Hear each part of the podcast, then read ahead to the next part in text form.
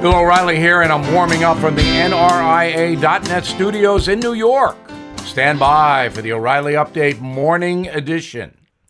On this Wednesday, it was interesting to hear socialist Bernie Sanders confidently say the far left is going to push President Biden as far as they can.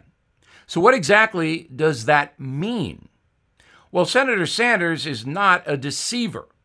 He is upfront about wanting a powerful federal government in Washington to punish wealthy Americans and corporations through draconian taxation. This socialist philosophy is dangerous because it does not respect private property and would allow for the feds to confiscate wealth and then give it to selected favored groups. That is called equity. The question is Will President Biden endorse the socialism? The answer is murky. Biden himself is not a socialist. He has accumulated millions of dollars in the marketplace, and some people say corruptly, through deals with foreign nations as he held the vice presidency and the Senate. That has not been proven beyond a reasonable doubt, but the accusation does have some credibility. But Biden will do what the progressives tell him to do.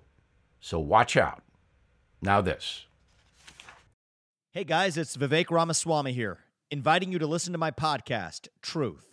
We just relaunched it after the campaign, and we are already riding up the podcast charts. Here's why. I think that hard, in depth conversations about the tough issues is the only way we're going to get this country back. Because make no mistake, we are currently in a war for the future of America, and you cannot win a war unless you're willing to speak the truth. If you want standard conservative talking points, this podcast is not for you. But if you want to go deeper and hear the conversations you're not going to find anywhere else, the conversations that will challenge you, that will challenge me, then subscribe to Truth with Vivek Ramaswamy on Apple, Spotify, or wherever you get your podcasts. And I promise you, you're going to cover terrain that you're not going to hear elsewhere. That is the Morning O'Reilly Update. More analysis later on.